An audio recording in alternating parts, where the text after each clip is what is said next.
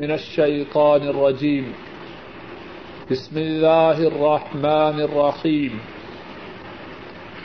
واتقوا يوما ترجعون فيه إلى الله. ثم توفى كل نفس ما كسبت وهم لا يظلمون.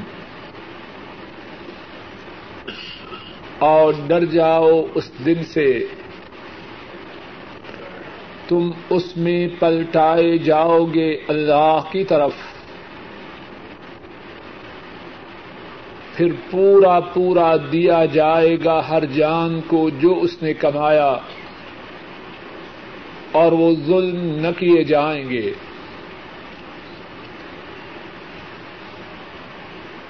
اور ڈر جاؤ اس دن سے پلٹائے جاؤ گے اس میں اللہ کی طرف۔ پھر پورا پورا دیا جائے گا ہر جان کو جو اس نے کمایا۔ اور وہ ظلم نہ کیے جائیں گے۔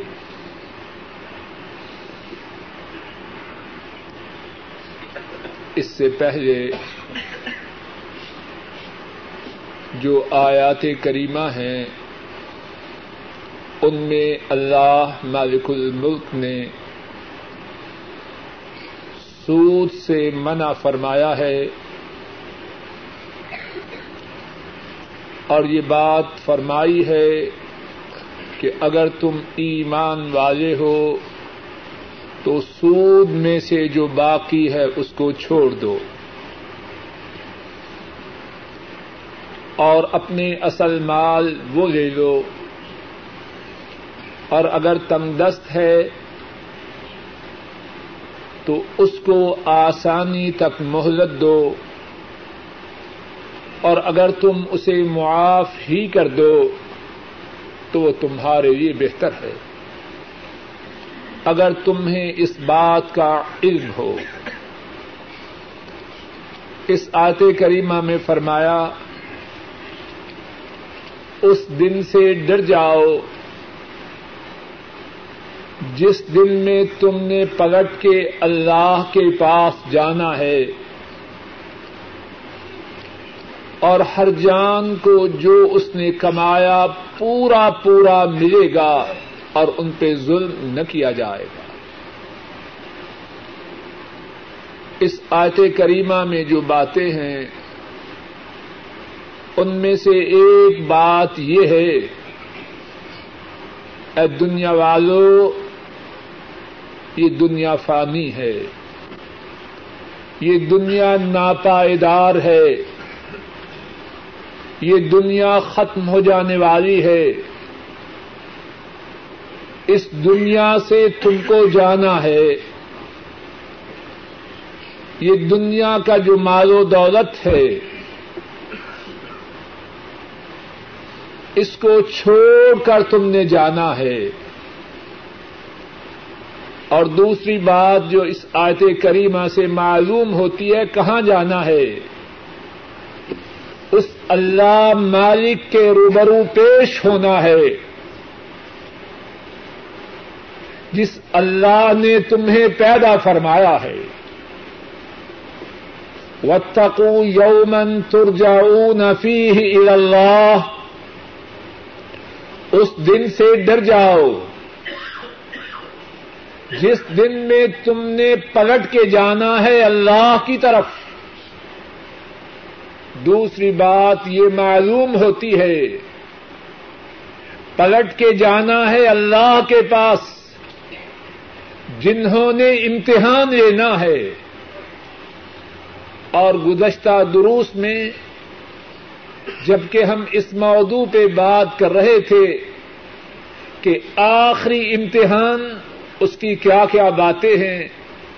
اس بات کے متعلق قدر تفصیل سے گفتگو ہو چکی ہے کہ اس امتحان کے لینے والے اللہ ہوں گے۔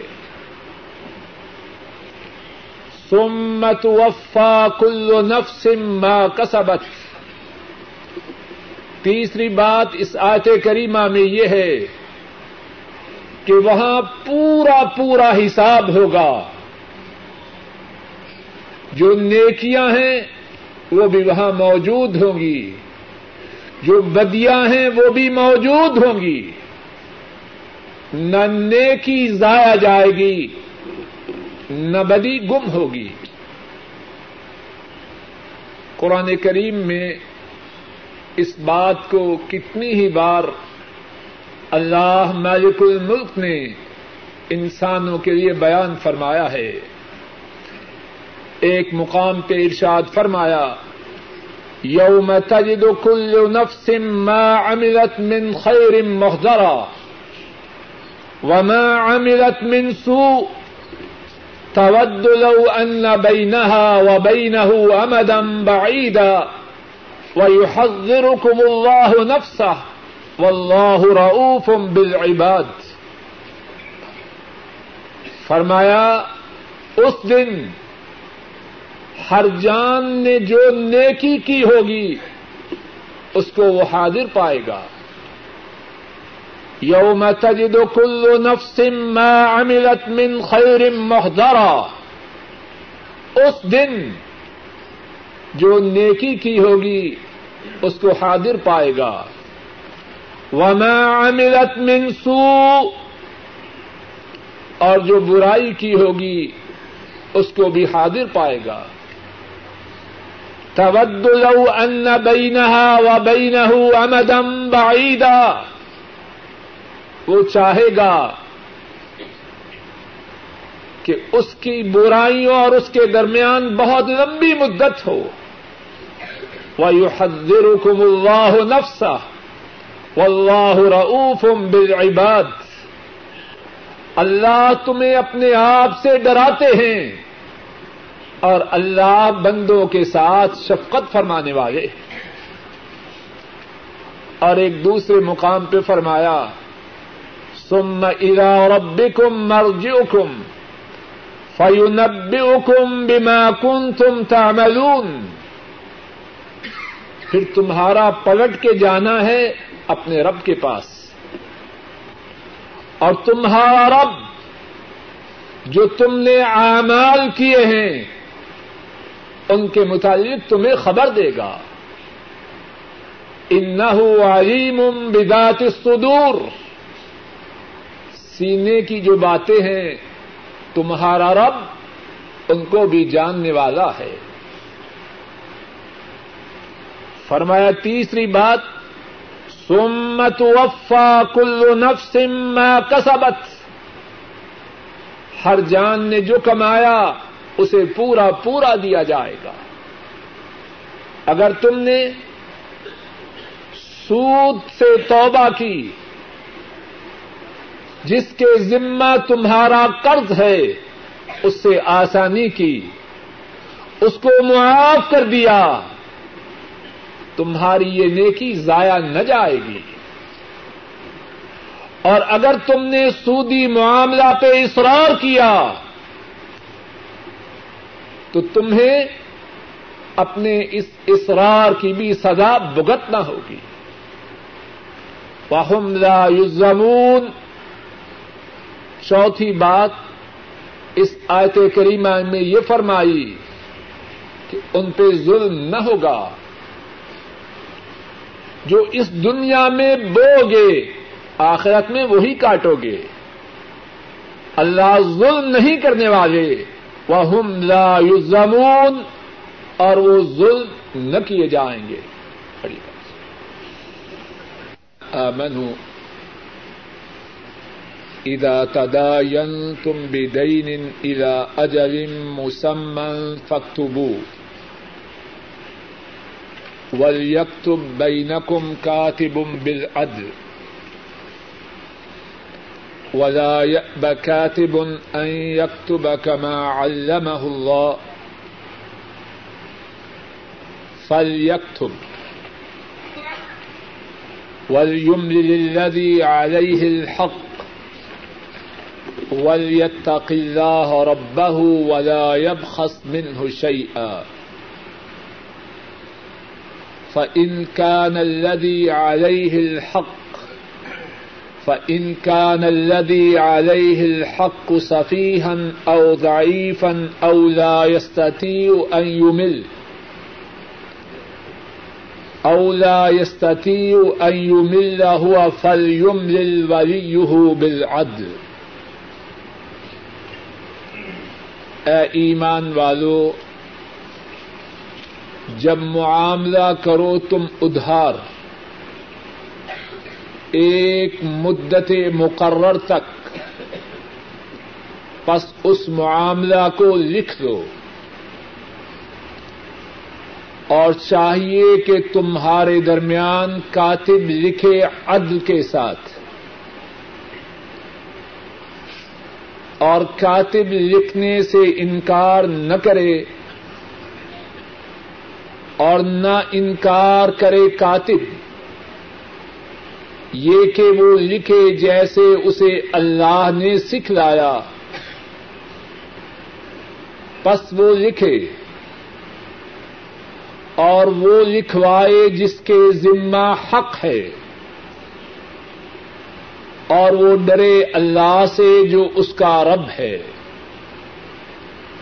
اور وہ اس سے کوئی کمی نہ کرے۔ بس اگر وہ جس کے ذمہ حق ہے، وہ بے وقوف ہے یا کمزور ہے، یا لکھوانے کی طاقت نہیں رکھتا، تو اس کا وہی عدل کے ساتھ لکھوائے۔ اے ایمان والو، جب معاملہ کرو ادھار کا مدت مقررہ تک تو اس معاملہ کو تحریر کر لو اور چاہیے کہ تمہارے درمیان کاتب لکھے عدل کے ساتھ اور کاتب انکار نہ کرے یہ کہ وہ لکھے جیسے کہ اسے اللہ نے سکھلایا۔ پس چاہیے کہ وہ لکھے۔ اور وہ لکھوائے جس کے ذمہ حق ہے۔ اور وہ اللہ سے ڈرے جو اس کا رب ہے۔ اور وہ اس سے کمی نہ کرے۔ پس اگر وہ جس کے ذمہ حق ہے، بے وقوف ہے یا کمزور ہے یا لکھوانے کی استطاعت نہیں رکھتا تو اس کا ولی عدل کے ساتھ لکھوائے۔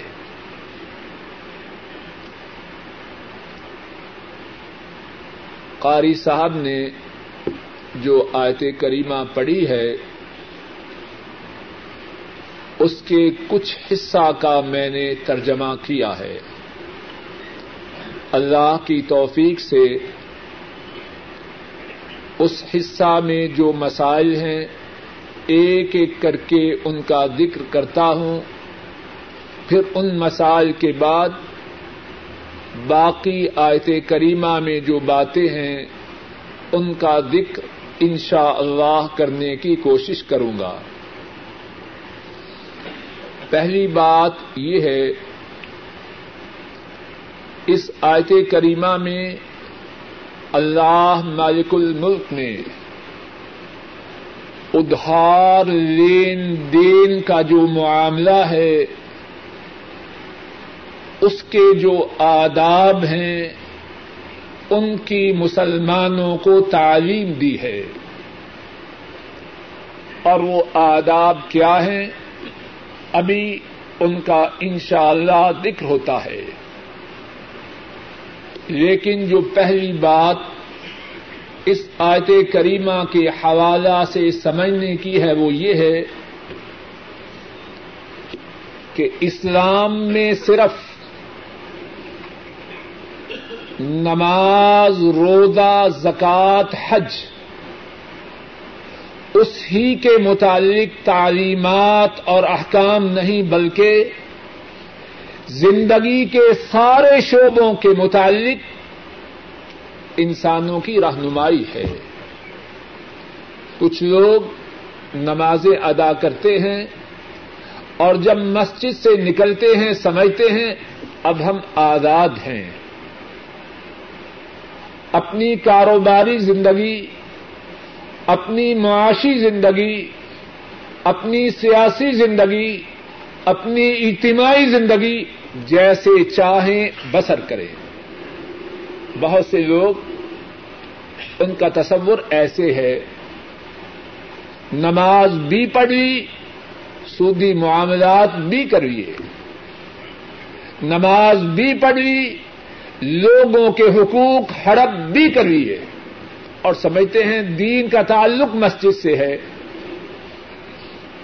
اسلام کے متعلق یہ تصور باطل ہے۔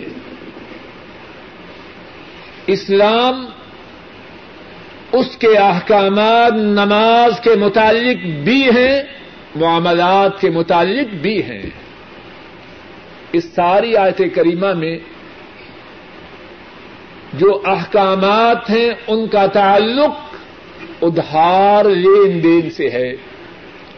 اب ادھار لین دین نماز کا مسئلہ ہے، یا روزے کا ہے، یا زکوٰۃ کا ہے، یا عمرہ یا حج کا ہے۔ ان سے کسی بات سے ان اس آیت کریمہ میں بیان کردہ باتوں کا تعلق نہیں۔ تو پہلی بات جو اس آیت کریمہ کے حوالہ سے سمجھنے کی ہے وہ یہ ہے،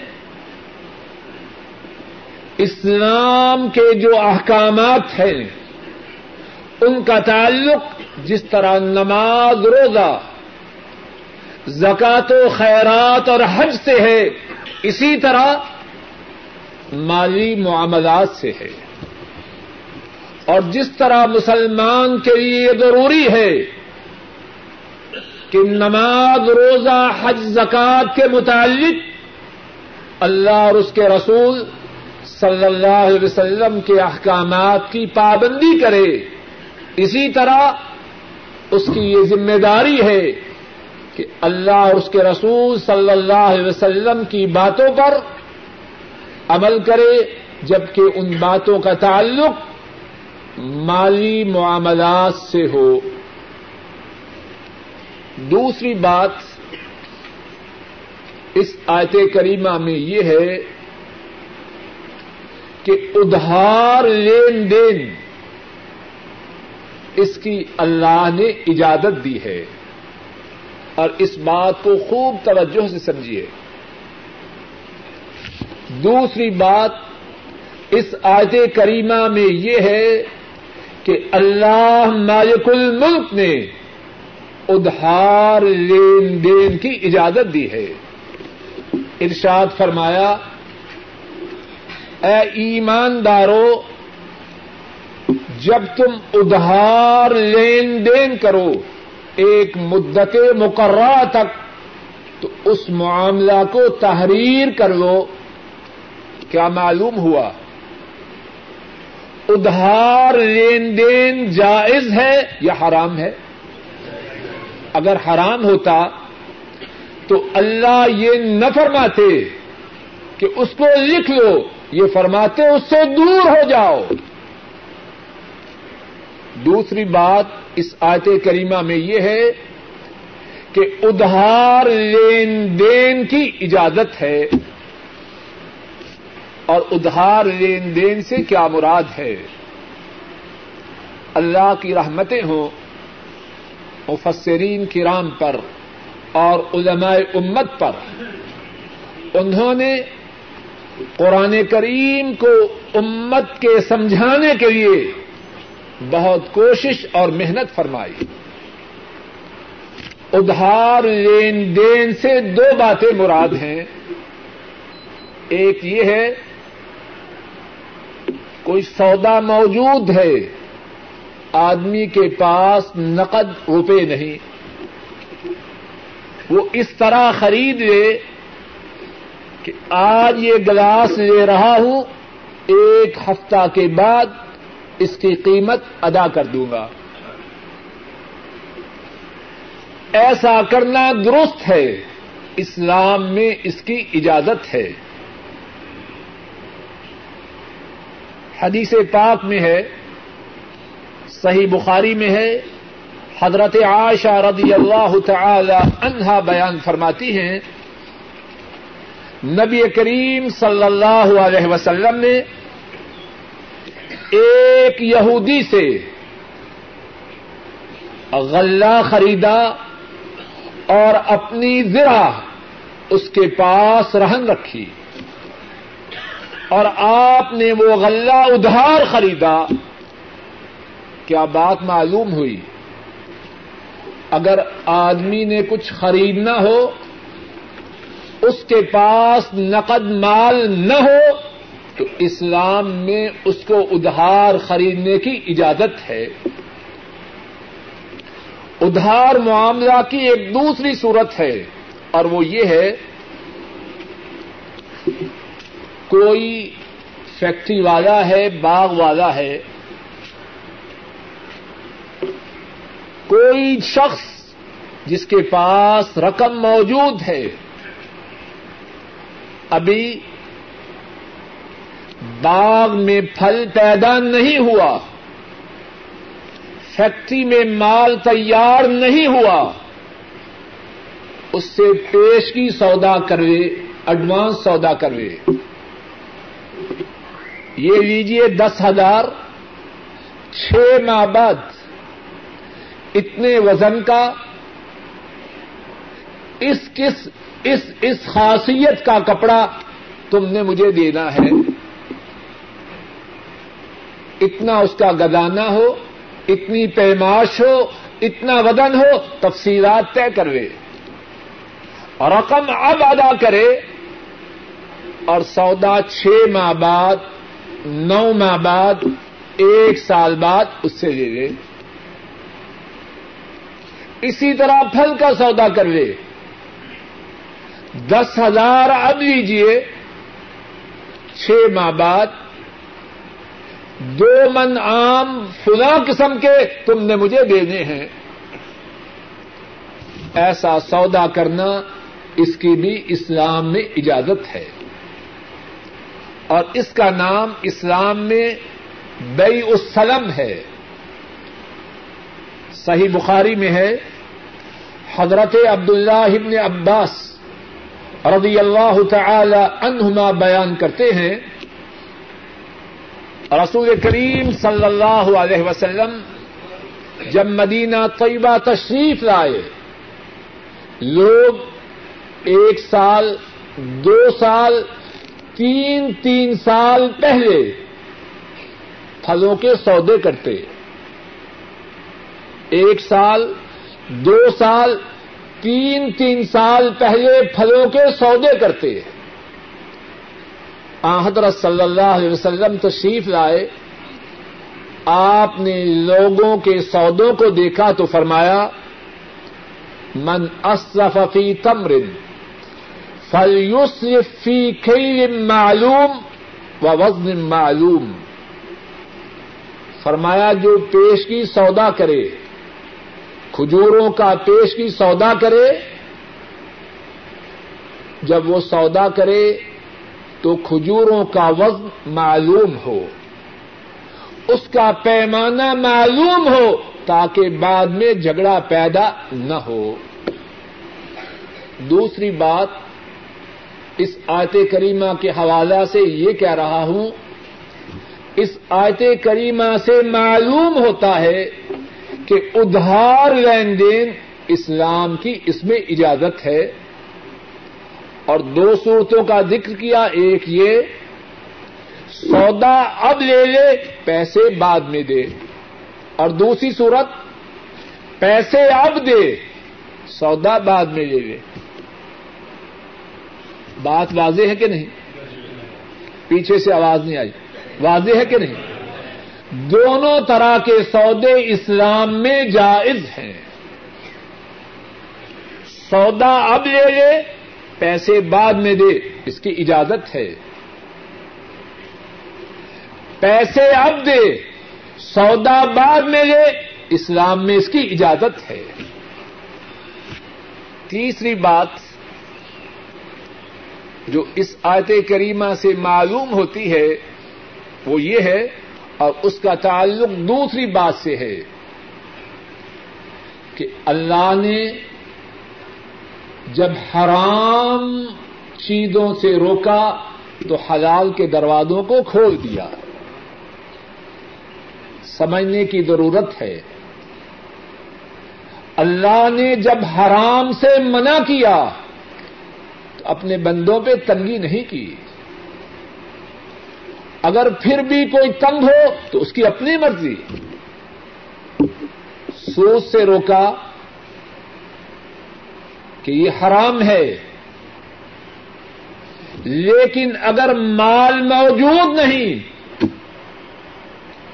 تو مال کے بغیر زندگی گزارنے کے لیے حلال کے دروازوں کو کھولا۔ پہلی بات اس سلسلے میں، جس کا ضمن ذکر پہلی آیات میں ہو چکا ہے کہ بغیر سود کے قرضہ دیا اور لیا جا سکتا ہے۔ دوسری بات، اگر مال موجود نہیں، تو ادھار سودا خریدا جا سکتا ہے۔ اور تیسری بات، اگر پیسے موجود ہیں، سودا ابھی موجود نہیں، تو پیش کی رقم دے کے سودے والے سے سودے کا سودا کیا جا سکتا ہے۔ اور ایک اصولی اور موٹی بات ہے ہمیشہ یاد رکھنے کی کہ اللہ نے جہاں بھی حرام سے روکا ہے، اس کے بدلہ میں پاک اور صاف چیزوں کو جائز قرار دیا ہے۔ اللہ نے بدکاری سے روکا، شادی کا، شادی کی اجازت دی بلکہ اسلام میں شادی کا حکم دیا۔ سود سے روکا حلال اور پاک طریقے سے۔ روزی کمانے کے، چیزوں کے حصول کے دروازے کھولے۔ اب کوئی اپنی جان پہ تنگی کرے تو اس کی اپنی منزل۔ چوتھی بات اس آیت کریمہ میں یہ ہے فختبو جب ادھار معاملہ کرو، تو اس کو لکھ دو۔ اور بعد میں فرمایا کہ ادھار معاملہ کے لکھنا میں، لکھنے میں سستی نہ کرنا۔ اس میں کوتا ہی نہ کرنا۔ معاملہ چھوٹا ہو یا بڑا یہ اللہ کے ہاں زیادہ انصاف کی بات ہے۔ اور شہادت کے گواہی کے قائم کرنے کے لیے اس میں آسانی ہے۔ اور یہ شکوک و شبہات کو دور کرنے کی بات ہے۔ چوتھی بات، اس آت کریمہ میں کیا فرمائی؟ جب ادھار معاملہ کرو تو اس کو تحریر کرو۔ اور یہاں ذرا غور کیجیے کہ یہ جو حکم ہے، ادھار معاملہ کرتے وقت اس کو تحریر کرنا اس میں کس کا فائدہ ہے؟ جواب دیجیے کس کا فائدہ ہے؟ ہمارا فائدہ ہے یا اللہ کسی بات کے محتاج ہے؟ بات سمجھنے کی ہے۔ اللہ کا جو حکم ہے اللہ کے رسول کا جو حکم ہے، اس میں ہمارے لیے خیر ہے۔ اللہ نے جس بات سے روکا ہے، اللہ کے رسول صلی اللہ علیہ وسلم نے جس بات سے روکا ہے، اس بات کے کرنے میں ہماری بربادی ہے۔ اور اس بات سے بچنے میں ہمارے لیے خیر ہے۔ یا ایوہ الذین آمنوا استجیبوا للہ وللرسول. اذا دعاکم لما یحییکم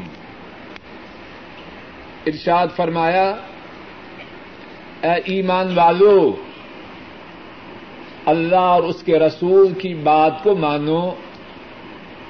جب وہ تمہیں اس بات کی طرف بلائیں جس میں تمہاری زندگی ہے۔ اللہ اور اس کے رسول کی تابے داری میں ہماری زندگی ہے، ہمارے لیے خیر ہے، ہمارے لیے عافیت ہے، ہمارے لیے سلامتی ہے۔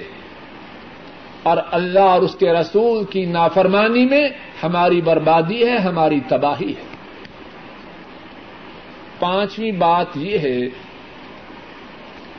ادھار معاملہ کا لکھنا۔ واجب ہے یا مستحب ہے؟ میں نے کسی سے ایک ہزار ریال قرض لیا یا اس سے کوئی سودا ادھار لیا یا اس سے کوئی پیش کی سودا کیا، تو کیا اس کا لکھنا واجب ہے یا مستحب ہے؟ کیا دوسرے لفظوں میں اگر نہ لکھا تو کیا نہ لکھنے کی وجہ سے ہم گناہ گار ہیں یا نہ لکھنے کی صورت میں گنا نہیں؟ عام علماء امت کی رائے ہے کہ اللہ نے یہ جو لکھنے کا حکم دیا ہے، اس پر عمل کریں تو ثواب ہے۔ اور اگر عمل نہ کریں تو انشاءاللہ اللہ گنا نہیں۔ کیونکہ یہ حکم منسوخ ہو چکا ہے۔ اور بعض علماء کی رائے ہے کہ نہ لکھنے پر گنا ہے۔ لیکن عام علماء کی یہی رائے ہے کہ اگر نہ لکھا جائے تو یہ حکم منسوخ ہو چکا ہے۔ نہ لکھنے کی صورت میں گنا نہیں۔ لیکن اس پر سب کا اتفاق ہے کہ اگر ادھار معاملہ کو تحریر کیا جائے، تو اس میں اجر و ثواب ہے کہ ہم نے اللہ نے جس بات کی ترغیب دی، اس پر عمل کیا۔ چھٹی بات اس آیت کریمہ کے حوالہ سے یہ ہے، وَلْيَكْتُبْ بَيْنَكُمْ كَاتِبٌ بِالْعَدْلِ۔ جس کو اللہ نے لکھنے کا فن سکھلایا ہے، وہ لکھے۔ جب اس کو طلب کیا جائے کہ بھائی ہمارے اس معاملہ کو تحریر کر دو، تو وہ لوگوں کو نفع پہنچائے۔ جو اس کو لکھنا لکھنے کا فن آیا، کس نے سکھلایا؟ اللہ نے۔ جس طرح اللہ نے اس سے احسان کیا، وہ بھی اللہ کی مخلوق سے احسان کرے۔ اور رسول کریم صلی اللہ علیہ وسلم نے بھی امت کو اس بات کی ترغیب دی کہ جسے جو کام آتا ہو وہ دوسرے بھائی کی اس حصے میں مدد کرے۔ امام بخاری رحمہ اللہ بیان کرتے ہیں، حضرت ابو ذر رضی اللہ تعالی ان وہ بیان کرتے ہیں، میں نے رسول کریم صلی اللہ علیہ وسلم سے سوال کیا ای العمل افضل؟ اے اللہ کے رسول صلی اللہ علیہ وسلم سب سے اعلی عمل کون سا ہے؟ آپ نے فرمایا، ایمان باللہ و جہاد فی سبیل اللہ کے ساتھ ایمان لانا اور اللہ کی راہ میں جہاد کرنا۔ میں نے ارض کی الرقاب افضل۔ کون سی گردن کا آزاد کرنا سب سے اعلی ہے؟ غلام آزاد کرنا ہے، بہترین غلام کون سا ہے جس کے آزاد کرنے پر سب سے زیادہ اجر و ثواب ہو؟ آپ نے فرمایا اغلاح سمن و انفسا اند اہلہا جو گردن سب سے زیادہ مہنگی ہو اور اپنے مالکوں کے ہاں سب سے زیادہ قیمتی ہو۔ اس گردن کا آزاد کرنا سب سے زیادہ افضل ہے۔ حضرت ابو ذر رضی اللہ تعالی ان عرض کرتے ہیں فعلم افعل اگر میں یہ کام نہ کر سکوں، تو آپ نے فرمایا تو عین و سان ان اور تسنا اخرق اگر یہ کام نہ کر سکو تو جو کوئی کام کر رہا ہو، اس کی آنت کرو، اس کی مدد کرو۔ یا اگر کوئی ایسا شخص ہو، اسے کام نہ آتا ہو، اس کے لیے کام کر دو۔ اور ایک اور حدیث میں ہے، رسول کریم صلی اللہ علیہ وسلم فرماتے ہیں، یہ بھی صدقہ ہے کہ کاریگر اناڑی کے ساتھ تعاون کر دے اسے جو فن آتا ہے، مکینک ہے الیکٹریشن ہے، ٹیلر ہے، کاتب ہے، مدرس ہے، جو فن اسے آتا ہے، اس فن کے ذریعے اپنے کسی اناڑی مسلمان بھائی کی مدد کرنا، یہ بھی اللہ کی راہ میں صدقہ ہے۔ اس آیت کریمہ میں ایک بات، پانچویں بات تھی نا، یہ بیان کی کہ لکھنے والا جب اسے لکھنے کے متعلق کہا جائے کہ ہمارا یہ ادھار کا معاملہ ہے، تحریر کر دو، تو وہ ان کی اس فرمائش کو پورا کرے۔ فرمایا، ولا کاتب ان يكتب كما علمه اللہ لکھنے والا لکھنے سے انکار نہ کرے، جس طرح کے اسے اللہ نے سکھلایا۔ اسے پہلے لکھنے کی کب خبر تھی؟ اپنی ماں کے ہاں پیدا ہوا، تو لکھنے کے فن سے نہ بلد تھا، نہ آشنا تھا۔ اللہ نے اس پہ احسان کیا۔ کہ اسے لکھنے کا فن سکھلایا، وہ بھی اللہ کی مخلوق کو فائدہ پہنچائے۔ چھٹی بات اس آیت کریمہ کے حوالہ سے یہ ہے ولیکت بینکم کاتب بالعدل۔ کہ کاتب جو لکھے، وہ عدل و انصاف سے لکھے۔ کسی پہ زیادتی نہ کرے۔ جتنا حق ہے اتنا ہی تحریر کرے نہ اس میں اضافہ کرے نہ اس میں کمی کرے ساتویں بات یہ ہے کہ کون ڈکٹیٹ کرے، کون لکھوائے؟ اس تحریر کو لکھوائے کون؟ فرمایا ولیم علیہ الحق وہ لکھوائے جس کے ذمہ حق ہے، جس کے ذمہ قرض ہے، جس کے ذمہ رقم ہے۔ وہ بولے اور وہ لکھوائے۔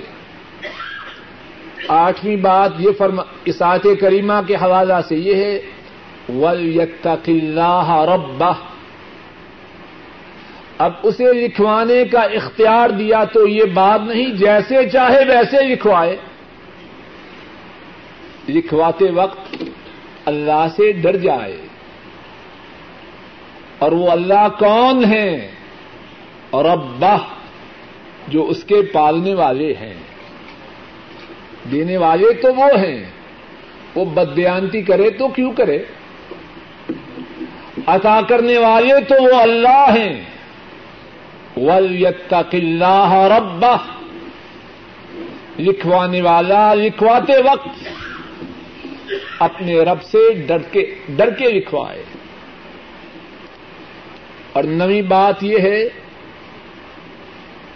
ان کا نلدی علیہ الحق سفیحن او ضعیفن او ان يمل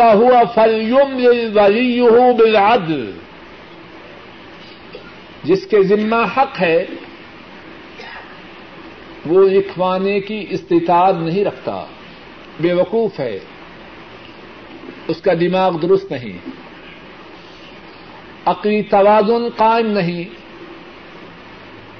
یا چھوٹا بچہ ہے، یا اتنا بوڑھا ہے کہ لکھوانے پہ قادر نہیں۔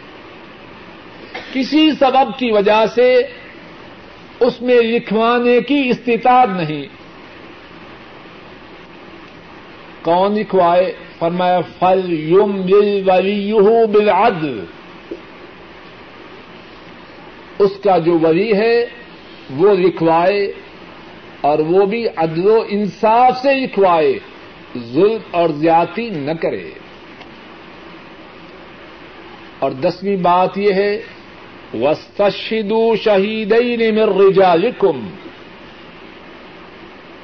جب ادھار معاملہ کرو، تو دو آدمیوں کو اپنے آدمیوں میں سے گواہ بناؤ۔ ایک کتابت اور دوسری بات گواہی۔ اور گواہی دو آدمیوں کی۔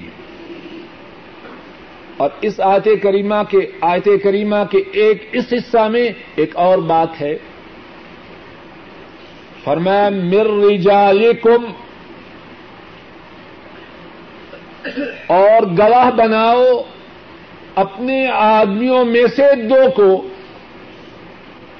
امام بیزاوی رحمہ اللہ فرماتے ہیں، رجالکم سے مراد یہ ہے، اپنے آدمیوں میں سے یعنی کہ مسلمانوں میں سے۔ جب گواہ بنانا ہے تو کافروں کو، یہودیوں کو، نصرانیوں کو، ہندوؤں کو، سکھوں کو، ان کو گواہ نہ بناؤ اپنے معاملات پر۔ مسلمان اشخاص میں سے دو کو بطور گواہ مقرر کرو۔ اور یہاں بھی جس طرح کے پہلی اور یہ گیارہویں بات ہے کہ کیا گواہ مقرر کرنا واجب ہے یا مستحب؟ دوسرے الفاظ میں، اگر ادھار معاملہ کیا جائے، تحریر کے بعد دو گواہوں کی گواہی کو سبق کرنا، کیا یہ واجب ہے یا مستحب ہے؟ جمہور علماء کی رائے یہ ہے کہ دو گواہیوں کی دو گواہوں کی گواہی کا سبق کرنا یہ مستحب ہے۔ اگر گواہوں کی گواہی کو درج کیا تو انشاءاللہ اس میں اجر و ثواب ہے۔ اور اگر گواہوں کی گواہی کو درج نہ کیا تو انشاءاللہ اللہ اس میں گنا نہیں، لیکن بہتر یہ ہے کہ دو گواہوں کی گواہی کو درج کیا جائے۔ آئندہ درس میں انشاءاللہ اللہ اسی بات سے بات کی ابتدا ہوگی۔ اللہ مالک الملک اپنے فضل و کرم سے کہنے والے اور سننے والوں کے تمام گناہوں کو معاف فرمائے۔ کہنے اور سننے میں جو غلطی ہوئی ہے، اللہ اس کو معاف فرمائے۔ اور جو ٹھیک بات کہی اور سنی گئی ہے، اللہ اپنے فضل و کرم سے اس کو قبول فرمائے۔ اے اللہ، ہمارے آنے کو ہمارے بات کے کہنے اور سننے کو ہماری نجات کا سبب بنا۔ اے اللہ، ہماری نجات کا سبب بنا۔ اے اللہ، ہمارے گناہوں کی معافی کا سبب بنا۔ اے اللہ، اپنے تقرب کا ذریعہ بنا۔ اے اللہ، مرتے دم تک قرآن کریم کی بات کے کہنے، سننے، سنانے کی توفیق سے ہمیں محروم نہ فرمانا۔ اے اللہ، ہمارے آنے کو قبول فرما۔ اے اللہ، ہمارے آنے کو قبول فرما۔ اے اللہ ہمارے آنے کو قبول فرما اور اے اللہ اس نعمت سے ساری زندگی ہمیں بہرا ور فرماتے رہنا۔ اے اللہ اس نعمت سے مرتے دم تک محروم نہ فرمانا۔ اے اللہ ہمارے بوڑھے ماں باپ پہ رحم فرما۔ اے اللہ ان کے گناہوں کو معاف فرما۔ اے اللہ ان کی بیماریوں کو دور فرما۔ اے اللہ ان کی پریشانیوں کو دور فرما۔ اے اللہ ہمارے بوڑھے ماں باپ کو ایمان والی، عافیت والی، صحت والی، چین و سکون والی زندگی نصیب فرما۔ اے اللہ، ہمارے بوڑھے ماں باپ کی بیماری کو دور فرما۔ اے اللہ، ان کی بیماری کو دور فرما۔ اے اللہ، ان کی بیماری کو دور فرما۔ اے اللہ، ہمارے بوڑھے ماں باپ پہ رحم فرما۔ اے اللہ، ہمارے بوڑھے ماں باپ پہ رحم فرما۔ اے اللہ ہمارے بوڑھے ماں باپ پہ رحم فرما۔ اے اللہ ہمارے بوڑھے ماں باپ پہ رحم فرما۔ اے اللہ جن کے ماں باپ فوت ہو چکے ہیں، ان کے گناہوں کو معاف فرما۔ اے اللہ ان کے دراجات کو بلند فرما۔ اے اللہ ان کی قبروں کو جنت کی باغیچہ بنا۔ اے اللہ ہمارے اعزا و قارب، ہمارے جو بزرگ، دادا، دادیاں، نانا، نانیاں اور دیگر جو اعزا و قارب، ایمان کی حالت میں فوت ہو چکے ہیں۔ اے اللہ، ان کے گناہوں کو معاف فرما، ان کے دراجات کو بلند فرما، ان کی قبروں کو جنت کی باغیچہ بنا۔ اے اللہ، ہمارے جو بہن بھائی فوت ہو چکے ہیں، ان کے گناہوں کو معاف فرما، ان کے دراجات کو بلند فرما، ان کی قبروں کو جنت کی باغیچہ بنا۔ اے اللہ، ان کے پسمانگان پہ رحم فرما۔ اے اللہ، ہمارے بہن بھائیوں کی پریشانیوں کو دور فرما۔ اے اللہ ان کی بیماریوں کو دور فرما۔ اے اللہ ان کے کاروبار میں خیر و برکات نادل فرما۔ اے اللہ ان کے گھروں میں خیر و برکات نادل فرما۔ اے اللہ ان کی حاجات، نیک حاجات کو پورا فرما۔ اے اللہ ان کے نیک ارادوں کو پورا فرما۔ اے اللہ ان کے گھروں میں خیر و عافیت نادل فرما۔ اے اللہ ہمارے بیوی بچوں پہ رحم فرما۔ اے اللہ ہمارے بیوی بچوں کی بیماریوں کو دور فرما۔ اے اللہ ہمارے بیوی بچوں کی بیماریوں کو دور فرما۔ اے اللہ ہمارے بیوی بچوں کی بیماریوں کو دور فرما۔ اے اللہ ان کی پریشانیوں کو دور فرما۔ اے اللہ ان کی پریشانیوں کو دور فرما۔ اے اللہ ان کی پریشانیوں کو دور فرما۔ اے اللہ ان کے نیک ارادوں کو پورا فرما۔ اے اللہ ان کے نیک ارادوں کو پورا فرما۔ اے اللہ ان کے نیک ارادوں کو پورا فرما۔ اے اللہ ہمارے اہل و عیال کو نیک ارادے عطا فرما۔ اے اللہ نیک ادائم عطا فرما. اے اللہ نیک پروگرام عطا فرما. اے اللہ ہماری ہے. اس کے بارے میں تفصیل ہے. بال کٹوانے کی ایک صورت یہ ہے کہ وہ مردوں سے مشابہت ہو. عورت اس صورت میں بال کٹوائے کہ بال کٹوانے کا انداز مردوں ایسا ہو، اس طرح بال کٹوانا قطعی طور پر حرام ہے۔ ان عورتوں پر لانت ہے جو مردوں سے مشابہت کرتی ہے، اور ان مردوں پر بھی لانت ہے جو عورتوں سے مشابہت کرتے ہیں۔ بال کٹوانے کی دوسری صورت یہ ہے کہ ایسے انداز سے بال کٹوائے جائیں جس سے اللہ کے دشمنوں سے مشابہت ہو۔ لوگوں میں چلتا ہے فلاں کٹ، نام لیتے ہوئے شرم آتی ہے۔ کسی بدماش یہودیہ نصرانی عورت کے نام سے، کسی فلمی اداکار کے نام سے فلاں کٹ۔ اس قسم کے بال کاٹنا خواب مردوں سے مشابہت نہ بھی ہو تب بھی ناجائز اور حرام ہے۔ نبی کریم صلی اللہ علیہ وسلم نے فرمایا، جس نے کسی قوم سے مشابہت کی، وہ اسی قوم سے ہے، اس کا ہمارے ساتھ کوئی تعلق نہیں۔ تیسری صورت یہ ہے کہ نہ مردوں سے مشابہت ہو، نہ اللہ کے دشمنوں سے مشابہت ہو ایسی صورت میں شاید کہ عورت کے کچھ بال کاٹنے کی اجازت ہو۔ واللہ اعلم بالصواب۔ کیا کوئی شخص اپنے بیٹے کا نام محمد خلیل یا محمد رحمان رکھ سکتا ہے؟ اللہ کو جو نام سب سے زیادہ پیارے ہیں، وہ عبد اللہ عبد الرحمان اس قسم کے نام ہیں۔ اس کے علاوہ محمد، یہ بھی اللہ کے کو پیارا نام ہے۔ اور محمد خلیل، اس میں تو کوئی بات نظر نہیں آتی۔ محمد رحمان، اس کا کیا معنی بنے گا؟ محمد رحمان، اس کا معنی کیا بنے گا؟ میری سمجھ میں نہیں۔ اگر اس کی بجائے عبد الرحمان ہو جائے، تو زیادہ اچھا اور زیادہ بامانہ ہے۔ رحمان کا بندہ۔ جن کے استعمال میں حرام چیزیں استعمال ہوتی ہیں، خنزیر کی چربی یا نشہ آور چیزیں ایسی چیزوں کے استعمال سے اجتناب کیا جانا چاہیے، ایسی چیزیں استعمال نہیں کرنی چاہیے۔ کیا نماز میں نماز وطر میں جو دعا پڑی جاتی ہے، اس کے بعد اپنی زبان میں آدمی کوئی دعا کرے، جواب یہ ہے کہ اپنی زبان میں دعا نہ کرے۔ نماز میں وہ دعائیں پڑھیں جو رسول کریم صلی اللہ علیہ وسلم سے ثابت ہیں۔ اپنی زبان میں اردو، پنجابی پشتوں میں واللہ اعلم بثواب نماز میں کوئی دعا نہ کرے۔ مسواک کر سکتی ہے، جواب یہ ہے ہاں۔ عورت ضرور مسواک کرے اور اللہ کے فضل و کرم سے مسواک کرنے کا جو ثواب مردوں کے لیے ہے، وہی ثواب عورت کے لیے۔ اور یہ بات اسی حوالے سے سمجھنے کی ہے کہ لوگوں نے کئی ایک مسائل میں عورتوں اور مردوں میں تفریق پیدا کی ہے۔ حالانکہ کتاب و سنت سے ان میں تفریق نہیں۔ یہی مسواک کا مسئلہ۔ میرے محدود علم کے مطابق مسواک کرنے میں عورتوں اور مردوں میں کوئی فرق نہیں۔ اسی طرح نماز کی جو حیات ہیں نماز کی کیفیات ہیں، کہاں ہاتھ باندھنے ہیں، کس طرح رکو کرنا ہے، کس طرح سجدہ کرنا ہے۔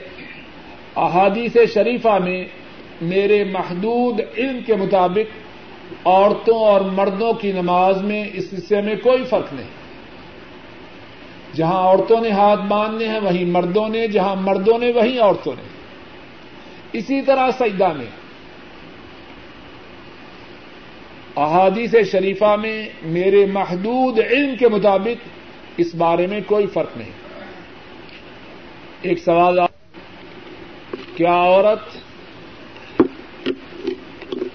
پردہ کرتے وقت اپنے چہرے اور ہاتھوں کو ڈھانپے کے نہ جوابی ہے ضرور ڈھانپے۔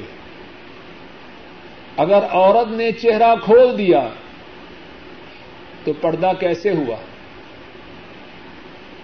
صحیح بخاری میں ہے کہ جب قرآن کریم میں پردے کی آیات نازل ہوئی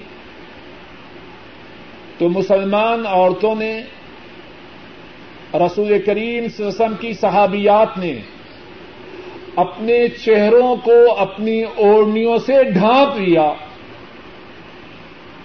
اب وہ پردے کے مسائل کو سمجھی کہ نہ سمجھی۔ اور حدیث پاک میں ہے کہ جب کوئی شخص کسی جگہ نسبت کرنا چاہے، شادی کرنا چاہے تو دیکھ لے۔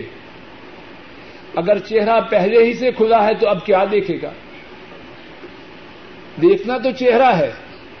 اور یہ استثنان ایکسپشنلی اجازت ہے۔ اگر پہلے ہی سے چہرہ کھلا ہے تو کیا دیکھنا ہے؟ مسلمان عورت کا جو پردہ ہے، اس میں اس کا چہرہ، اس کے ہاتھ اور اس کے قدم شامل ہیں۔ بعض مسلمان بہنیں گھروں سے نکلتی ہیں، چہرے ننگے ہیں۔ اس میں اسلام کی مخالفت ہے۔ بعض مسلمان عورتیں نکلتی ہیں، چہرے ڈانپے ہوئے، ہاتھ ننگے ہیں۔ اور ماشاء اللہ ساتھ ہی کنگن بھی پہنے ہوئے باہر نکل رہے ہیں۔ اسلام میں اس کی اجازت نہیں۔ اور بعض مسلمان عورتیں ہیں، نکلتی ہیں تو بڑے اہتمام سے ایسی جوتی پہن کے نکلتی ہیں کہ سارے کا سارا قدم ننگا ہو کے لوگوں کے سامنے آئے۔ اسلام میں اس بات کی اجازت نہیں۔ چہرہ، قدم، ہاتھ سارے کے سارے ڈھانپے ہوئے ہیں اور اس حصے میں تفصیل سے ایک درس میں بات ہو چکی ہے۔ ہاتھ اٹھا کے دعا کرنا۔ اس کے متعلق یہ ہے کہ فرض نمازوں کے بعد ہاتھ اٹھا کے دعا کرنا کوئی لازم اور ضروری نہیں۔ اگر کوئی شخص چاہے تو دعا کرے، نہ چاہے تو نہ کرے۔ فرضوں کے بعد دعا کرنا نماز کا حصہ نہیں۔ اس حصہ میں اسلام میں کوئی جب چاہے دعا کرے۔ لیکن جس طرح کے ہمارے ہاں بعض لوگوں کے نزدیک اگر کوئی شخص فردوں کے بعد ہاتھ اٹھا کے دعا نہ کرے تو سمجھتے ہیں، گویا کہ اس کی نماز ناقص ہے۔ حضرت صلی اللہ علیہ وسلم سے ایسی کوئی بات ثابت نہیں۔ کہ دس ریال دے کر، دس ریال کا نوٹ دے کر نو سکے لینے، اس کی کیا حیثیت ہے؟ ایسا کرنا ناجائز اور حرام ہے۔ دس کا نوٹ دے کر دس ریال لینے چاہیے۔ اس میں جو کمی بیشی ہے، اسلام میں اس کی اجازت نہیں۔ کسی کو کچھ رقم دی کاروبار کے لیے اور اس سے کہا، دس ہزار لے لو، ہر ماہ مجھے پانچ سو ریال دینے ہیں۔ ہاں، خاتمے بچت ہو یا نقصان، ایسا کرنا سود ہے، حرام ہے، ناجائز ہے۔ کسی کو اگر رقم دے تو نفع نقصان میں اس کے ساتھ شریک ہو۔ اور اگر اطمینان نہ ہو تو نہ دے۔ لیکن رقم دے کے مقرر کرنا۔ اتنے پیسے دینا، ایسا کرنا سود ہے۔ اور یہاں بعض لوگ دھوکہ کھاتے ہیں اور کہتے ہیں کہ اس نے کہا کہ اس کا جو گنا ہے وہ میری گردن پر ہے۔ ماشاء اللہ اس کی گردن بڑی موٹی ہے۔ سب فراڈ ہے۔ انشاءاللہ اللہ اس کی گردن پر ہے اور تیری گردن پر بھی ہے۔ اپنے معاملات، ان میں ہم کتنی محنت کرتے ہیں، کسی کی بات نہیں مانتے۔ سبزی والا چیختا ہے کہ یہ سبزی اچھی ہے، تب تک نہیں لیتے جب تک اپنا اطمینان نہ ہو جائے کہ بیگم صاحبہ نے جاتے ہی محاسبہ کرنا ہے۔ وہاں سبزی والے کی گردن پہ بات نہیں آنے دیتے۔ اور جب اللہ کا معاملہ آئے کہ اس نے کہا میری گردن پر، یہ سب فراڈ اور دھوکے کی باتیں کہ اگر کسی شخص کو کچھ کام دلایا جائے اور کام دلانے کے بدلا میں اس سے کمیشن لی جائے تو اس کا کیا حکم ہے؟ اس سوال کے جواب میں تفصیل ہے۔ ایک شخص اپنی کمپنی میں ملازم ہے۔ کمپنی نے اس کو پرچیز کی ذمہ داری دی۔ دس ہزار کا مال خرید رہا ہو۔ اب جہاں سے وہ مال خریدتا ہے، وہاں سے کمیشن لیتا ہے۔ یہ کمیشن نہیں، یہ حرام ہے، باطل ہے۔ اب جو کمپنی اس کو تنخواہ دے رہی ہے، دو ہزار، تین ہزار، پندرہ سو کس بات کا ہے؟ اسی مال کے خریدنے کا۔ اب اس کے علاوہ جو لے رہا ہے، یہ حرام ہے۔ ایک اور صورت یہ ہے کہ اس بات کا اس کی ملازمت سے کوئی تعلق نہیں۔ کوئی ساتھی اس سے کہتا ہے کہ مجھے مزدوری دلوا دو، میرے پاس گاڑی ہے۔ چاہتا ہوں کہ لوگوں کا سامان ایک جگہ سے نقل کر کے دوسری جگہ پہنچا دو اور اگر تم نے مجھے کام دلوا دیا تو دس فیصد تمہارے ہیں اور وہ اس کو کام دلوا دیتا ہے۔ اور جہاں سے کام دلواتا ہے وہاں وہ ملازم نہیں۔ اس کا کوئی پڑوسی ہے، دوست ہے، محلے دار ہے۔ دونوں میں معاملہ طے کروا دیتا ہے۔ کوئی دھوکہ نہیں، کوئی فراڈ نہیں، کوئی جھوٹ نہیں، تو اس میں کچھ حرج نہیں۔ لیکن جہاں سے تنخواہ کھاتا ہے، وہاں کوئی ایسا معاملہ نہ کرے کہ تنخواہ بھی لے اور کمیشن بھی لے۔ اپنی کمپنی کی طرف سے کسی مارکیٹ سے سامان لینے کے لیے جاتے ہیں اور جس مارکیٹ سے سامان لیتے ہیں، وہ ان کو انعامی ٹکٹ دیتے ہیں تاکہ وہ انعامی مقابلہ میں شریک ہو جائیں۔ اور سوال میں ہے کہ مال کے خریدنے، نہ خریدنے سے ہمارا کوئی تعلق نہیں۔ یہ کمپنی کے حکم سے ہوتا ہے، تو کیا اس قسم کے انعامی ٹکٹ لینا جائز ہے یا ناجائز؟ اس صاحب سے میرا سوال یہ ہے کہ وہ درس میں سے کسی ساتھی کو بھیجیں اور ان مارکیٹ والوں سے کہیں کہ اس کو بھی ذرا انعامی ٹکٹ دے دیجیے وہ انعامی ٹکٹ کیوں دے رہے ہیں؟ کان کو اس طرح نہیں پکڑا، گھوم کے پکڑ لیا۔ وہ انعامی ٹکٹ اسی لیے دے رہے ہیں کہ جو کمپنی ہم سے سودا خرید رہی ہے، اس میں اس کا کچھ نہ کچھ حصہ ہے۔ ہمارے متعلق اچھی بات جا کے کہے گا۔ جو کچھ بھی اس مارکیٹ سے ملے وہ کمپنی والوں کا اس کا نہیں اور دوسری سوال میں بات یہ ہے کہ یہ جو انعامی ٹکٹیں ہیں، یہ جائز ہے یا ناجائز؟ اس کے متعلق بھی غور کرے عام طور پہ جو انعامی سکیمیں ہیں، جس طرح یہاں کے علماء نے فتویٰ دیا ہے، عام طور پر انعامی سکیمیں جو جہاں جو بہت سی کمپنیوں میں جاری ہیں یہاں کے علماء نے جو عام طور پر فتویٰ دیا ہے، وہ حرام اور ناجائز ہے۔ اس اسکیم کے متعلق بھی اچھی طرح استفسار کرے کہ وہ سارا پروگرام ہی ناجائز اور حرام کا تو نہیں۔ کہا ہے کہ ہمارے معاشرہ میں رشوت بہت عام ہے۔ تو کیا حکم ہے؟ اور رشوت کا حکم ساتھی نے خود ہی لکھا ہے۔ تو جواب یہ ہے، رشوت کا حکم تو وہی ہے جو ساتھی نے لکھا ہے۔ باقی اگر وہ مجبور ہے، وہ جانے اور اس کا رب جانے۔ ہر انسان حرام سے بچنے کے لیے اپنی پوری کوشش کرے۔ پھر اس کا معاملہ اس کے اللہ کے ساتھ ہے۔ طلاق کے بعد رجوع کی صورت یہ ہے، اگر کوئی شخص ایک دفعہ طلاق دے تو ماہواری آنے تک اسے رجوع کرنے کا اختیار ہے۔ اب دوسری ماہواری کے بعد جب اس نے دوسری طلاق دینی ہے، چاہے تو نہ دے۔ اور دوسری، دوسرے پیریڈ کے درمیان رجوع کروے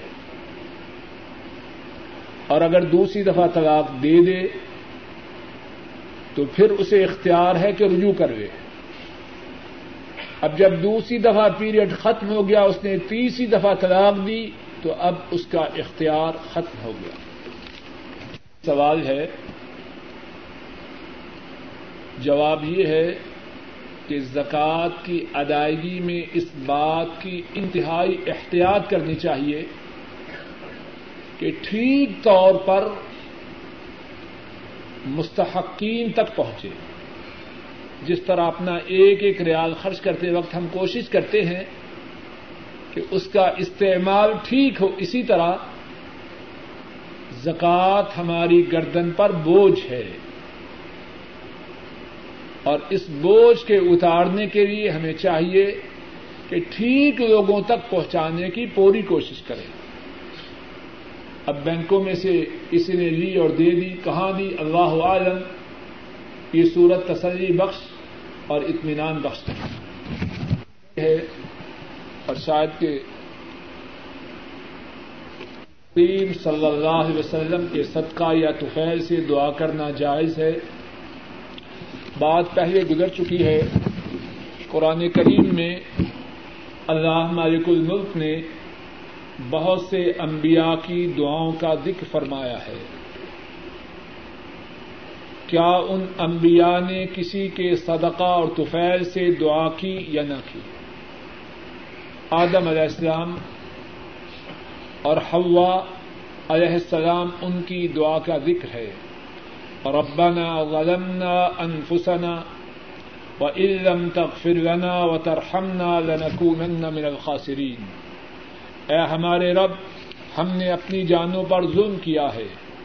اگر آپ نے رحم نہ فرمایا، ہمارے گناہ کو معاف نہ کیا، تو ہم خسارہ پا جائیں گے۔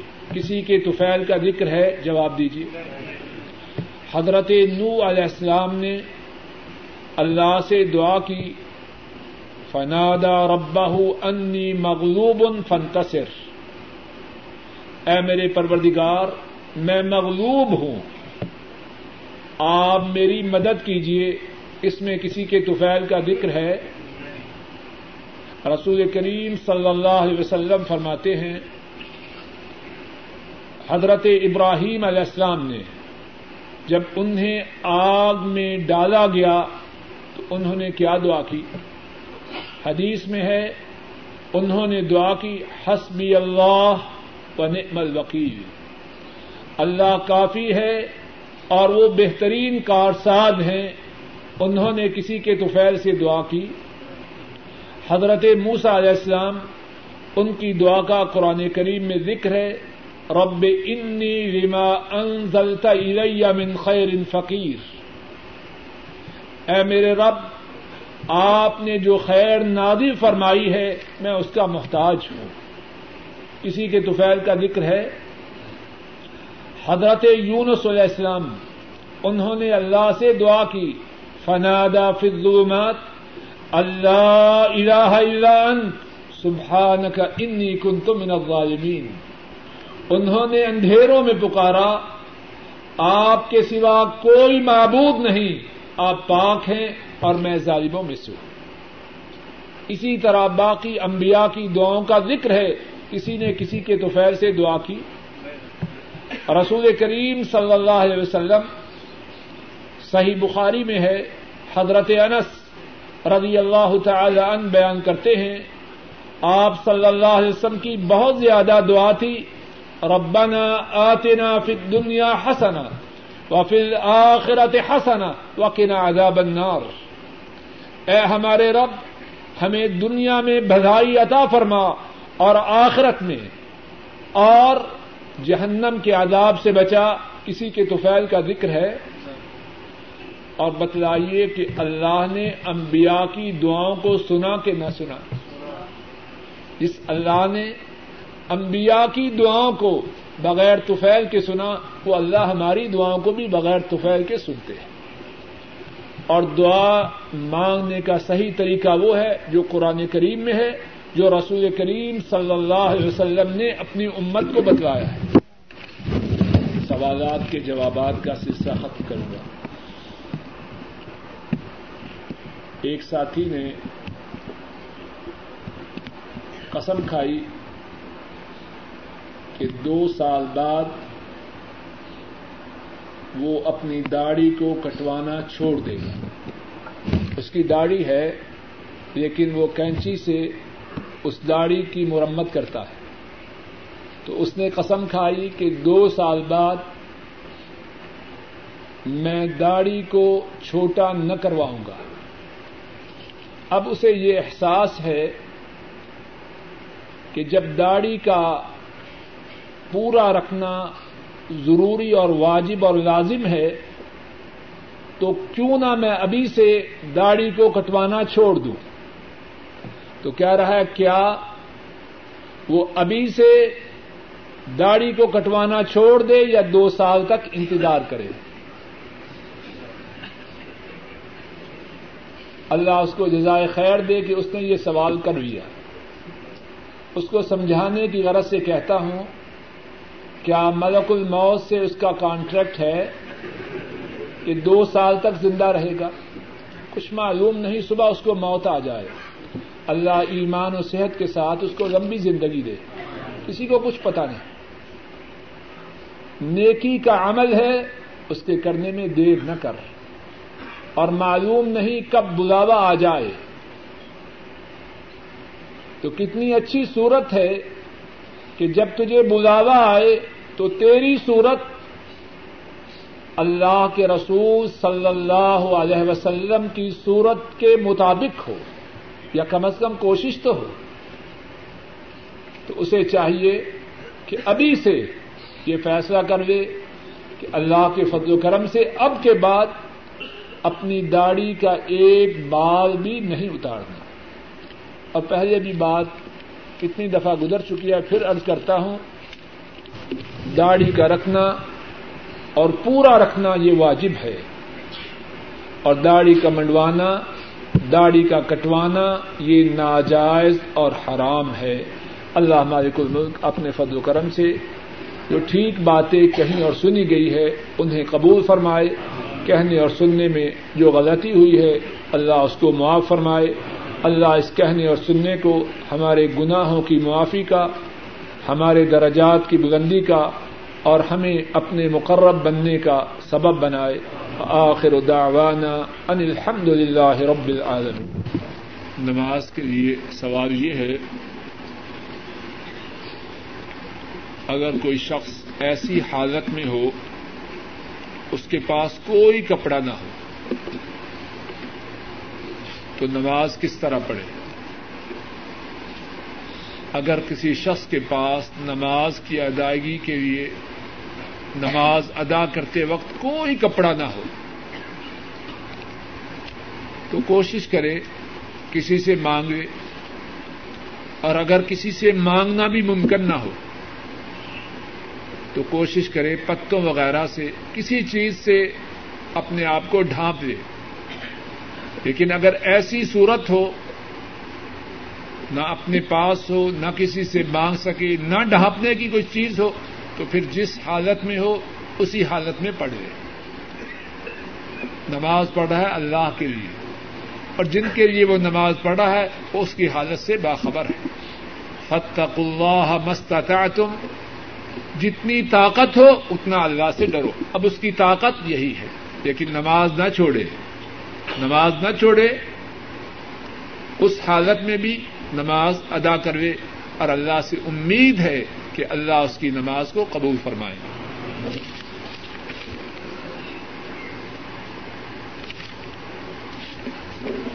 سوال یہ ہے، داڑھی رکھنا سنت ہے یا واجب یا فرض تفصیل سے بیان کریں؟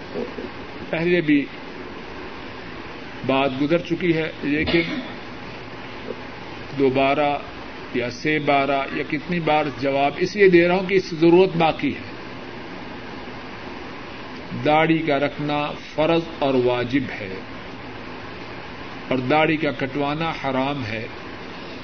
شاید کوئی کہے کہ ہم تو سنتے تھے کہ سنت ہے تو یہ بات کیسے بدل گئی؟ سمجھ لیجیے جب یہ کہا جاتا ہے کہ سنت ہے تو اس کا مقصد یہ ہے کہ نبی رحمت صلی اللہ علیہ وسلم نے داڑھی رکھی تھی۔ کہ اس کا جو حکم ہے وہ رسول کریم صلی اللہ علیہ وسلم کی سنت سے ثابت ہے۔ اور وہ حکم کیا ہے؟ اس کا جو حکم ہے وہ آپ کی سنت سے ثابت ہے، آپ کے عمل سے ثابت ہے۔ وہ حکم کیا ہے؟ وہ حکم فرض اور واجب ہے۔ اچھی طرح سن لیجیے اور اس کا منڈوانا حرام ہے، کٹوانا بھی ناجائز ہے۔ حکم یہ ہے کہ داڑھی پوری کی پوری چھوڑی جائے۔ یہ داڑھی کے مطابق حکم ہے۔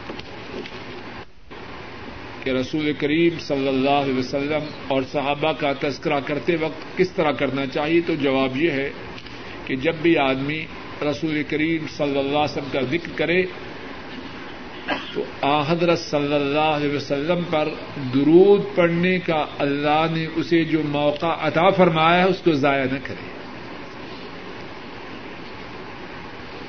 ایک محدث بیان کرتے ہیں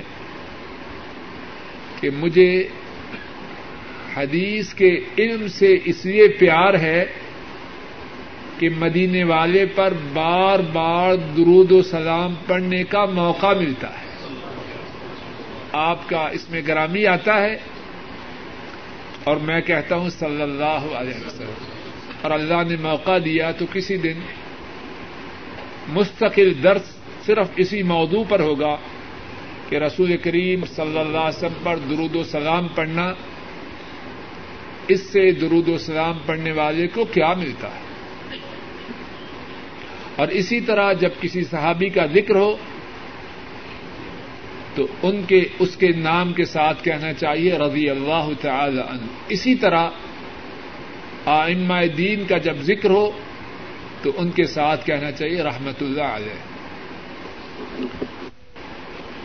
اگر چار رقم نماز ہو، آدمی تیسری رقط میں ملے، تو کیا جان بوجھ کر امام کے ساتھ سلام پھیر سکتا ہے؟ چار رقط کی نماز عشاء کی، ظہر کی یا اثر کی؟ تیسری رقط میں شامل ہوا تو سوال یہ ہے، کیا جان بوجھ کر ارادتن جب امام سلام پھیرے تو وہ سلام پھیر سکتا ہے؟ جواب یہ ہے کہ نہیں۔ اس نے تو ابھی دو رقط پڑھی ہے، سلام کیسے پھیرے گا؟ اٹھ کے دو رقط پڑے پھر سلام پھیرے۔ دوسرا سوال یہ ہے کہ جب امام کے ساتھ ہو تو کیا سورت فاتحہ کے سوا کوئی اور سورت بھی پڑھے؟ تو جواب یہ ہے کہ جب امام اونچی آواز سے کراط کر رہا ہو تو صرف سورہ الفاتحہ پڑھے۔ بڑا انشاءاللہ اللہ مفید سوال ہے۔ سعیدوں میں جب آدمی نفل پڑھ رہا ہو، تو کیا کیا دعا کی جا سکتی ہے؟ میں اور آپ سب ہماری بہت زیادہ ضرورتیں ہیں، بہت زیادہ حاجات ہیں اور بہت زیادہ پریشانیاں ہیں۔ اور اللہ نے ضرورتوں کے پورا کروانے کے لیے، پریشانیوں سے نجات حاصل کرنے کے لیے ہمیں ہتھیار عطا فرمائے۔ اور ایک بہت ہی قیمتی ہتھیار وہ اللہ سے سوال کرنے کا ہے۔ لیکن ہم میں سے بہت سے لوگوں کی بدبختی ہے۔ کہ یا تو انہیں اس ہتھیار کا علم نہیں۔ اور اگر علم ہے تو اس کا استعمال نہیں کرتے۔ ادعا سلاح المؤمن۔ اللہ سے مانگنا مومن کا ہتھیار ہے۔ تو سوال کے متعلق بات کرتا ہوں۔ سیدا میں کچھ مقامات، کچھ حالتیں ایسی ہیں کہ ان میں دعا بہت زیادہ قبول ہوتی ہے۔ اور ان حالتوں ان حالتوں میں سے ایک حالت وہ ہے،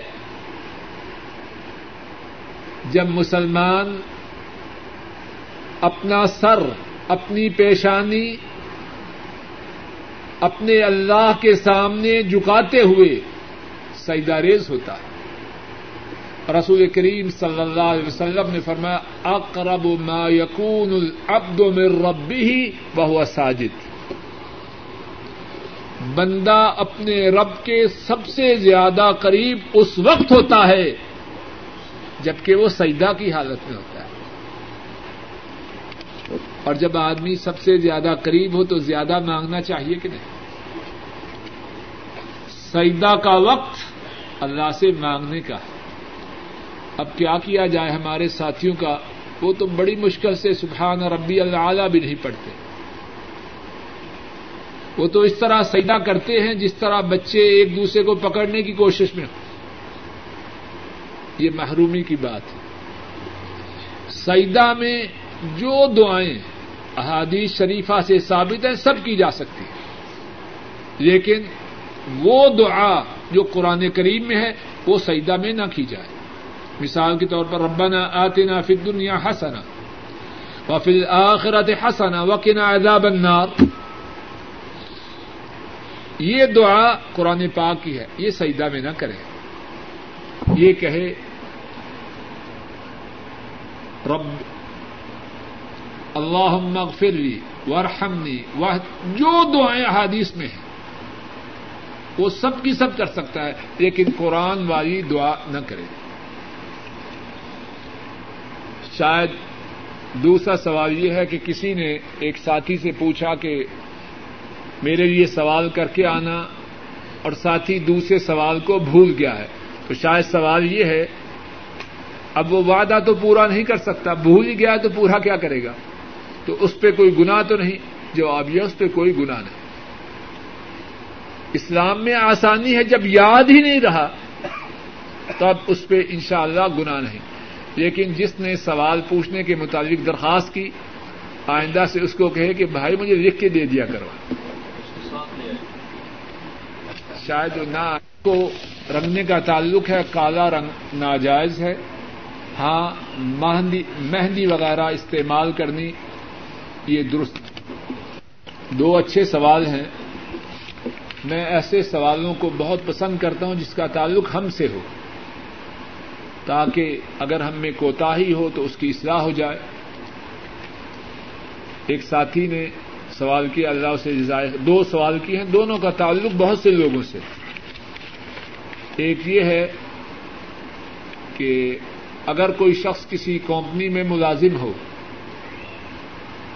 اور اس کی ذمہ داری پرچیزنگ کی ہو کمپنی کے لیے سامان کا خریدنا، اب وہ جس دکان سے سامان خریدتا ہے اس سے اپنے لیے بھی کچھ چیز خریدتا۔ ہے اب دکان والا اس چیز میں اسے ریاد کر کے دیتا۔ ہے دس کی چیز ہے، نو میں دے دی۔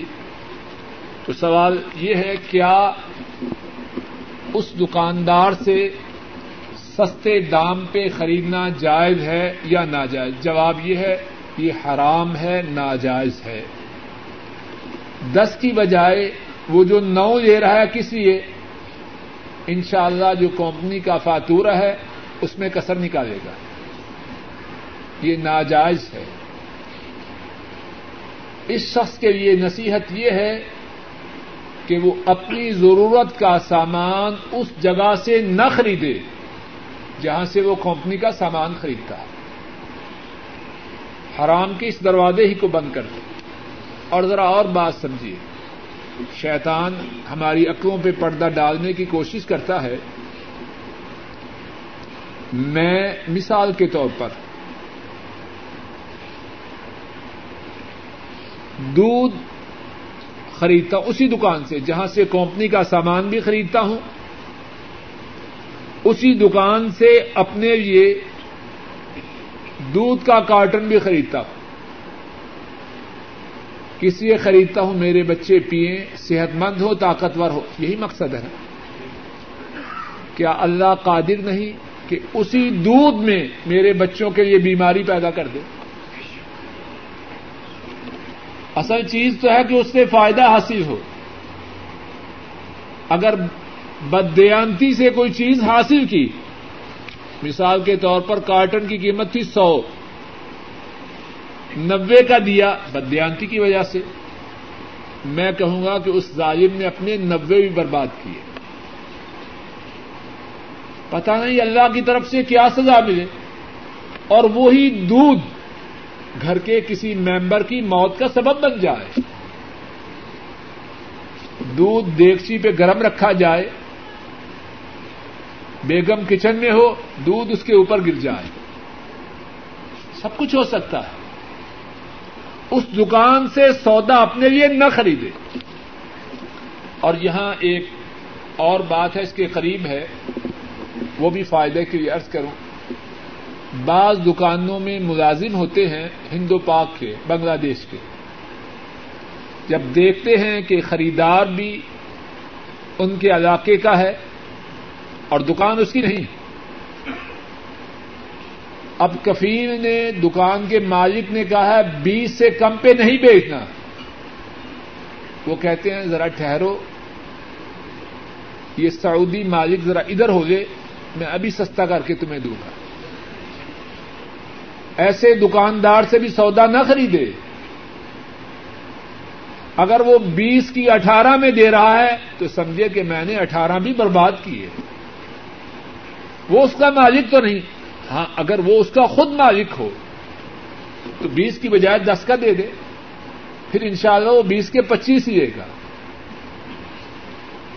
جب وہ اس کا مالک نہیں، اس ناطے سے کہ وہ بھی ہندوستانی یا پاکستانی ہے، اور خریدنے والا بھی ہندوستانی یا پاکستانی ہے، اس ناطے سے دے رہا ہے، تو اس کے مال سے دے رہا ہے، جس کے مال میں کنسیشن کرنے کا اسے کوئی اختیار نہیں۔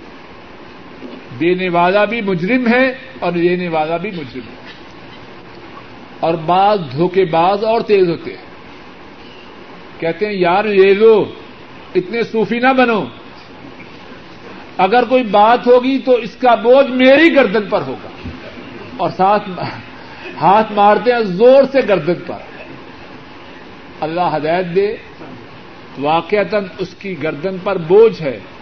اپنی بدیانتی کا اور دوسرے کو بدیانتی کی ترغیب دینے کا لیکن جو لے رہا ہے وہ بھی گنا سے خالی رہے وہ بھی اس کا پارٹنر ہے۔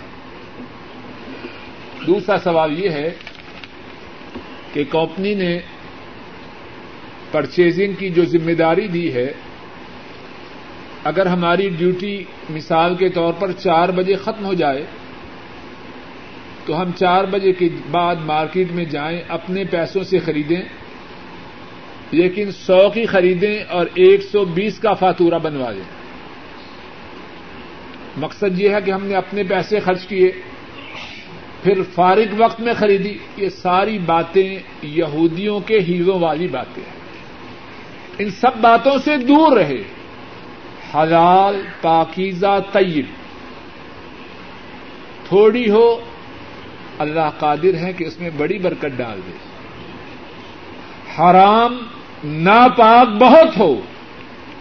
کیا یہ ممکن نہیں کہ تیری کمائی تیرے بچوں کے خراب تیرے بچوں کی خرابی کا سبب بن جائے؟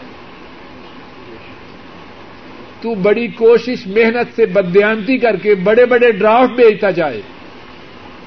اور تیرے بچے وہاں جوا میں یہ رقم برباد کرتے جائیں حرام کی طرف آدمی حرام کے قریب بھی نہ پھٹکے۔ حلال حاصل کرنے کے لیے کوشش کرے، محنت کرے، جد و جہد کرے، اور جو حلال طریقے سے اللہ نصیب فرمائے، اس پہ راضی ہو۔ سوال یہ ہے، آج زیادہ سوال کمپنیوں کے ہی ہیں،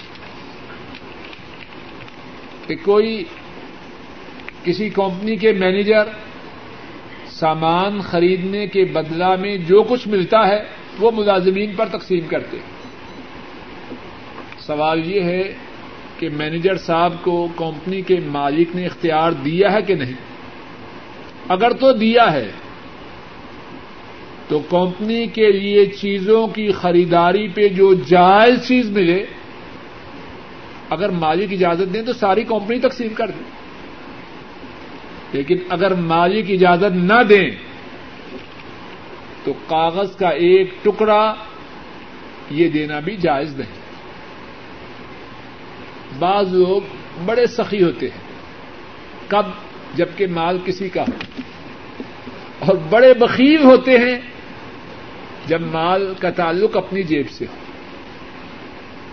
اگر مینیجر صاحب کو اجازت ہے کسی ایسی چیز کے ملازمین پر تقسیم کرنے کی، جو چیز جائز ہے، تو ملازمین کے لیے لینا جائز ہے۔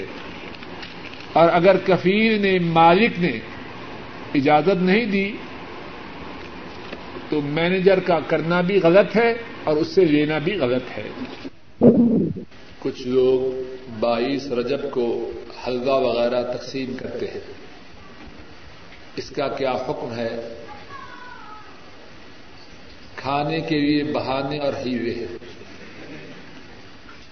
قرآن کریم میں اور احادیث شریفہ میں جہاں تک میرا محدود علم ہے اس بات